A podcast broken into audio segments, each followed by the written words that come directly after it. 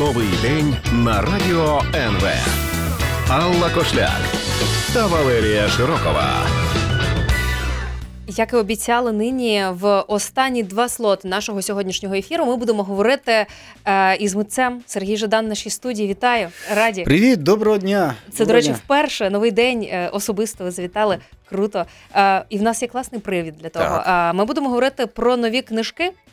Е, насправді їх дві: це збірка віршів е, Псалом авіації і е, перша публікація перекладів е, Бертольда Брехта окремим виданням похвала діалектиці. Але я думаю, що починати ми будемо з ваших віршів. А давайте, можна з вірші, можна з Брехта. Тому що Брехт в цій ситуації для мене, можливо, навіть важливіший. Правда? Чому? Тому що е, та мене щороку виходять мої книги віршів, я до них звик. Я припускаю, що частина, частина читачів до них звикла, не, не встигають дочитати те, що я видав минулого року, коли виходить нова е, збірка. Ну я жартую, тому що ця збірка «Псалом авіації» теж для мене вона особлива і важлива. Але Брехт е, це така історія, яка мене супроводжує десь із. е, 13-го року, тобто десь вже майже 10 років. Я його почав перекладати. Я дуже добре пам'ятаю цю зиму 13-14, зиму Майдану, і я тоді активно його перекладав. Так. І якось... Чому він? А він мені тоді резонував дуже сильно. Він загалом такий поет, е, дивовижний поет, е, поет на всі випадки життя. Поет, який писав в дуже різних жанрах, дуже різній стилістиці, з дуже е, такою варіативною інтонацією. Тобто в нього є якісь політичні речі, в нього є якісь е, речі для співу, в нього є якісь філософські речі, в нього багато всього різного є. І, в принципі, е, коли ти входиш в його цей світ, його космос, то там можеш для себе знайти будь-що. А що ви знайшли? Я для себе знайшов дуже мудру, дуже чутливу людину, яка, яка відчувалася частиною часу.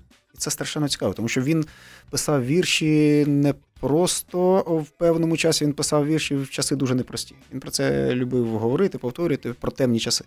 Фактично, він почав писати під час Першої світової війни, дуже багато писав під час Другої світової війни. Це фактично поет між двома світовими воїнами. Поет, який змушений був залишити свою країну, тікати від нацистського режиму, 10 років жити в еміграції і про все це писати. Якщо ми говоримо про його актуальність сьогодні, щось перегукується з тим, що ми можемо бачити в Україні сьогодні. Ну, безперечно, стосунки поета з владою, е, зміни в суспільстві, реакція суспільства на якісь політичні виклики, в принципі, політизація суспільства. Він же він же був він був лівим, він був комуністом, і він завжди відстоював цю ідею активного мистецтва. Нього комунізм теж він був такий, це окрема тема для розмови, дуже специфічна. В нього там були якісь періоди захоплення радянським союзом, період розчарування, це постійне балансування між ортодоксальним марксизмом і все-таки якимось почуттям совісті, яке іноді прокидалося і говорило, кого ти підтримуєш, як може підтримати цей кровожерний сталінський режим. І тому насправді це теж це, це, це дуже цікаво сьогодні, тому що так чи інакше ті виклики, і суспільні, політичні, зовнішні, які були 100 років тому, вони ж великою мірою залишилися.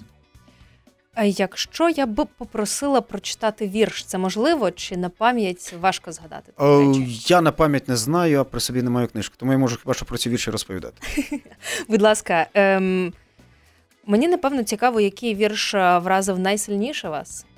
Ми говоримо про Брехта. Да, зараз. Ну я запропонувала почати з вашої збірки. Бачите, А давайте ми далі ще про Брехта поговоримо. Я можу розповісти, тому що дивіться, насправді така річ. Угу. От Брехт, е, е, це теж от один із парадоксів його. Він насправді він дуже сильно розчинений в нашому культурному житті. Ми дуже часто е, знаємо про Брехта, ми його читали, ми його слухали, але ми не завжди розуміли, що це Брехт.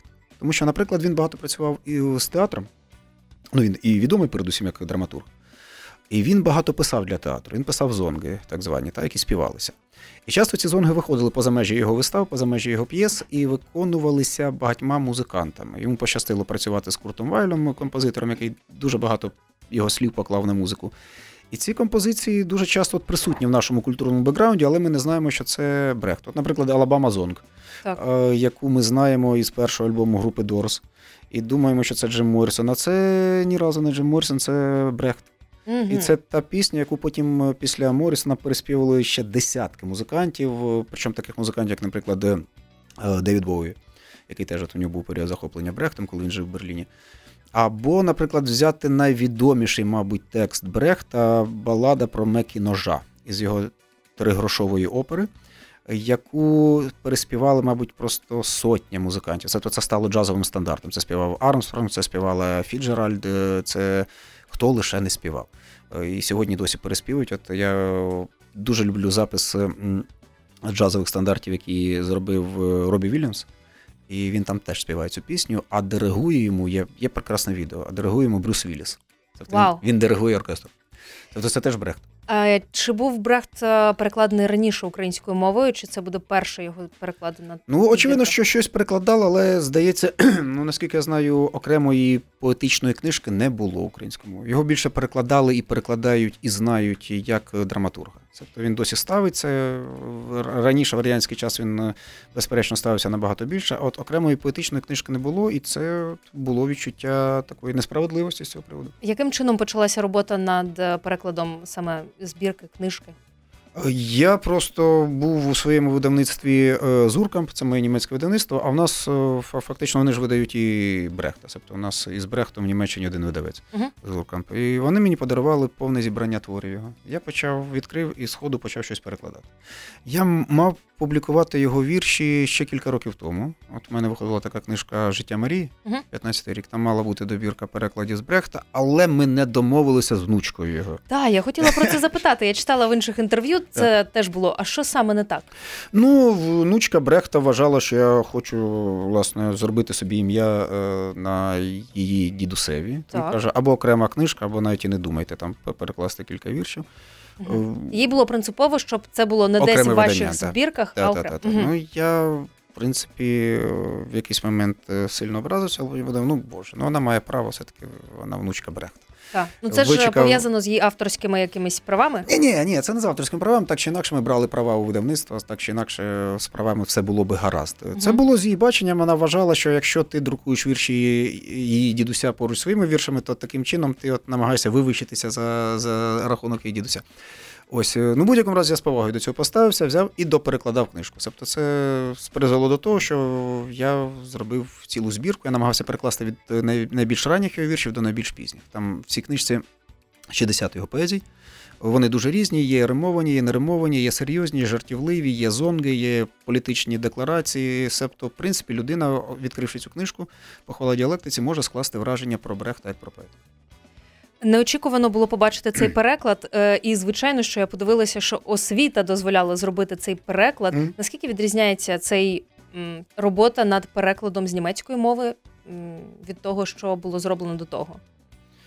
Ну, тут навіть я, в принципі, з німецької перекладаю зі студентських років. Я свою дипломну роботу писав про українські переклади Рільки. І сам перекладав Рільки. Та, але ж це, ем, ну, це Брехт. Це Та власне я ж да, до того й веду, що на, насправді це дуже специфічний досвід перекладу, тому що Брехт він на перший погляд він страшенно неканонічний. Попри те, що це класик німецької літератури, що це один з найбільших німецькомовних поетів, він страшенно непричесаний і страшенно неправильний. Там постійно він пропускає розділові знаки, в нього іноді бувають надзвичайно банальне римування, іноді бувають якийсь такий ну повний поетичний несмак. Нібито здавалося, Так. якщо говорити про це там з якої неті. Ну от якщо порівнювати з Рільке, да? Мгм. згаданим Рільке, який є таким просто рафінованим, довершеним е, формалістом, поетом, який е, ну надзвичайно багато і ретельно працював над формою. але треба ж це зберегти якось. Це треба зберегти, тому що коли ти перекладаєш, то постійно з'являється спокуса зробити краще. Якщо там пропущена кома, ти її хочеш поставити. Так. Якщо там дієслівна рима, ти хочеш замінити іншу, іншою римою, це насправді не складно, тому що українська мова вона дуже пластична, вона дає можливостей нам дуже багато. А з іншого боку, ти розумієш, що в цьому є шарм е, Брехта. Ці поезії писані на коліні, е, поезії е, роблені на вулицях, і для вулиць поезії, які співалися власне на площах і майданах, вони, мабуть, такі мають бути. Якщо це все це прибрати, якщо це все прикрасити, якщо це все вичистити, то зникне власне дух, от, вулич, вуличний дух Брехта. Ще трохи про Брехта і ще трошки про збірку віршів Псалом авіації Сергія Жидина поговоримо за мить.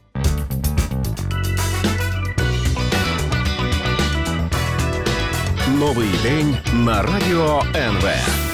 Алла Кошляк та Валерія Широкова. Сергій Жадан в нашій студії, і нині говоримо про збірку віршів Псалом авіації. Я знаю, що ця збірка була написана під час локдауну, карантину, і тому хочу почати з того, що е, ймовірно і звичайно ж вплинуло на неї. Е, як виглядало ваше життя? Де ви були? Як виглядав ваш день в той момент, в той локдаун? А власне, як це банально не звучить, але справді ця зміна, зміна в ритмі, зміна в побуті, та вона позначилася, тому що минулий рік це була така можливість, коли ти раптом взяв і зупинився. Так. І мені сталося так, трапилось так, що я поїхав за місто, за місто Харків. У нас там є таке селище ем, високе. Там жив е, Гнат Хоткевич, там поруч жив Сковорода, і це такі дійсно пагорби над містом. І я там і залишився на два місяці весняні. І я там Це сна- березень, е, Березень, квітень, да? травень, та от саме коли почався карантин, і коли ну, ми ж як свідомі громадяни е, пішли власне на ізоляцію, то я сидів, і це було зовсім інше, зовсім інше відчуття часу, зовсім інше відчуття простору, тому що справді це був зовсім інший ландшафт. Було багато, багато повітря, багато неба і було багато часу. І відповідно ця книга вона різниця. Якщо говорити про псалом авіації, порівнювати це з попередніми книгами, вона більш спокійна, вона більш статична, вона більше, більш е, побудована саме на рівновазі. Угу. Um, якщо б ми попросили сьогодні почитати вірші, Мгм. ви б нам трошки почитав. А я можу прочитати вірш, тобто в мене при собі немає книги, але я знаю, що можу сказати. Е, Я цю книгу дописував минулої осені. Я пам'ятаю, я сидів на березі е, Перської затоки. Тобто це зовсім не Харків, зовсім не високий, та й Зовсім не інше- локдаун. Та й зовсім не локдаун уже. Та, ні, тобто локдаун, це все там всі ходили маски. Я сидів на цьому березі і я написав, написав вірш. Так, Написав вірш, а я вам зараз його прочитаю, а потім розповім історію про нього. будь ласка. Вірш такий: ходить повітрям, утомлений Яків, значить, межу між зимою і літом. Човен рибальський кидає якір, команда канати заламує ліктем. Рання пора безнадійно впертих, пора повертань і пора продовжень. Ось капітан розглядає берег, наче газету старих оголошень. Стільки вивчати води зимові, мов би вивчати знаки повчальні. Мудрість вона не лише у слові, але й у мовчанні. Це такий вірш. А він мав таке продовження. Я його виклав е, в себе на Фейсбук. І тут мені присилає голосове повідомлення Андрій Хливнюк. Так. І наспівує його. Цей вірш. І каже: Я хочу зробити пісню. І ми з ним потім кілька місяців працювали. Я дописував, він щось правив, він ще шматок тексту написав. Ми записали пісню. А коли ви пишете вірші, ви часто їх розсилаєте різним е, колегам творчим до того, як е, буде реліз для публіки? О, так, розсилай, да. У мене є такі, от, ніби, ну, коли текст цього вимагає. Е, ми нещодавно, знову ж таки, я не знаю, можливо, ви бачили, випустили пісню із Славою Вакарчуком. Мгм. І пісню присвячену Дані Ді- Дідіку. І вирішили, ну так ми говорили про те, щоб далі теж щось пописати, попрацювати. І в мене написався якийсь вірш, абсолютно такий щось інше. Я тут згадав про Славу, я йому його послав. Угу. Славі послав вірш. Так. Слава мені дзвонить, каже, я не знаю, що з ним робити. Я кажу, «Ну, чувак, я тобі просто я послав, щоб ти почитав. Тобто іноді це спрацьовує таким чином, а іноді ну, пишеться щось цілеспрямовано з розрахунку на те, що це може зацікавити музикантів, друзів музикантів. Я постійно надсилаю. А, це для того, аби зробити таку кооперацію творчу, чи часом хочеться отримати фідбек і, можливо, щось доробити з віршем? Е, іноді для того, щоб отримати фідбек. Та, А хто ці люди? Е, Насправді Кому це люди, яким я довіряю. Люди, які, ну, якщо їм не сподобається, не скажуть, що їм не подобається. ну це Хливнюк, Вакарчук. Ну, це не лише Хливнюк і Вакарчук, я теж не хочу вибудовувати таке коло. Просто е, ну, є люди, це друзі поети, друзі музиканти, яким я довіряю, яким я там даю щось почитати. Um, я також звернула увагу. Ви казали, що лексика змінилася в Мгм. цій збірці. Так. Розкажіть про це трошки. Ну, мені здається, стала більш, е, більш можливо, більш абстрактна е, лексика. Тобто там менш соціальної якоїсь складової, більша концентрація саме на якихось е, речах, пов'язаних саме з повітрям. Рослини, дерева, птахи, небеса, і хмари, і планети. Щось таке. Вона така, вона ви- ви- вийшла справді Медитативна? По-своєму медитативна, да, вона не така соціальна, я би так сказав. Не така соціальна порівняно з попередніми книгами. Це комусь може сподобатись, комусь може навпаки не сподобатися. Але в будь-якому разі мені ну, цікаво було спробувати зробити крок у бік. Е, Що змінилося у вас, як у митці, Угу. після карантину? Чи цей спокій, який був подарований тою кількістю неба і пагорбів, лишився? Ні, ні, спокій не лишився, і спокій мені страшенно мене дратував. Він мені був дуже некомфортний, тому що, як виявилося, страшенно залежний е, від спілкування, від присутності людей, як виявилося, страшенно соціалізований. І я ну, дуже добре пам'ятаю, наприклад, початок минулого літа, коли після цих перших місяців карантину стало, стало просто нестерпно сидіти вдома. Ну і тоді, е, на щастя, відновилися якісь виступи, якісь поїздки. Для мене якийсь головний основний урок цього року, та, урок, урок року, полягає в тому, що насправді ми страшенно залежні від спілкування, ми страшенно залежні один від одного, ми дуже беззахисні. І коли нас позбавляють якихось звичних нам комунікацій, звичних нам соціальних зв'язків, ми часто себе втрачаємо, ми часто ламаємось, ми часто починаємо почуватись дезорієнтовано і розгублено.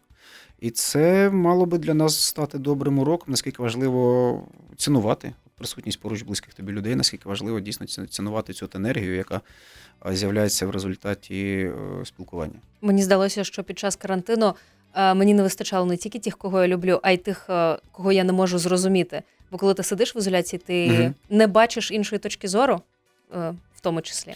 Ну так, так, я згоден, тому що насправді спілкування це ж не лише про, е, про е, тотожність і не лише про спіль, спільність точки зору. Це і про протилежність, це і про несприйняття, це в принципі про конфлікт як такий. Як пройшла прем'єра цієї збірки? Я знаю, що вона була на Донбасі, презентована вперше. Перша була в Краматорську, там ми робили це в межах фестивалю Кальміс. Ну там добре, ну я загалом люблю на Донбасі виступати. Потім була презентація в Києві, було Рівне і був Львів. Попереду ще Вінниця і Харків. Е, Повернення після пандемічного року, нарешті. Так, зараз ніби так відновлюються якісь виступи, концерти, літературні зустрічі. Чому не можна не тішитися? Ем, я знаю, що в нас обмежені, обмежена кількість віршів нині у доступі. Чи є ще одненький? Може? О, ні, не маю. Ні. На жаль, не маю. Е, окей, тоді е, ще кілька слів хотілося про псалом авіації. Це нова поетична збірка Сергія Ждана. Нагадаю всім.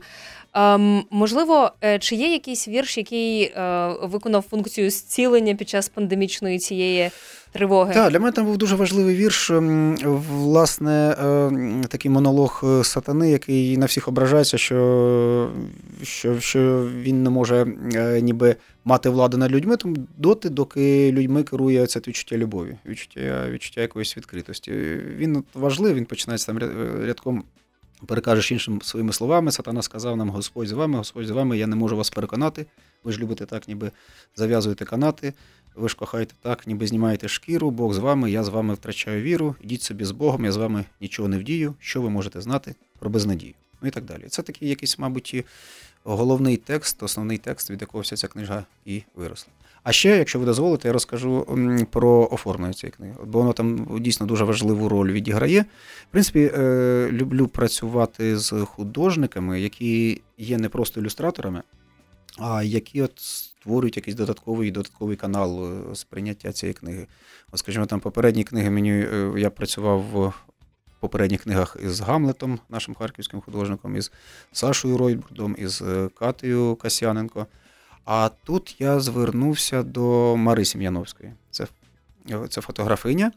Е, І вона зробила неймовірний фотоцикл, який вона, власне, над яким вона працювала на Троєщині. Це Так, я звернула Фото- увагу. Фотографувала людей і будівлі Троєщини. І вийшло таке, як на, як на мене, дуже, дуже цікаве полотно. Е, Троєщина, пандемія, салон авіація. До речі, чому така назва? А вірш був у мене там такий псалом. Тобто це поєднання чогось сакрального із чимось дуже е, ужитковим і чимось дуже соціалізованим. Сергій Жадан, письменник, перекладач, музикант е, і автор програми Говорить Жадан на радіо НВ. Дякую дуже. Дякую навзаєм. Е, Всім до завтра. Дякую, що були з нами. Новий день на радіо НВ.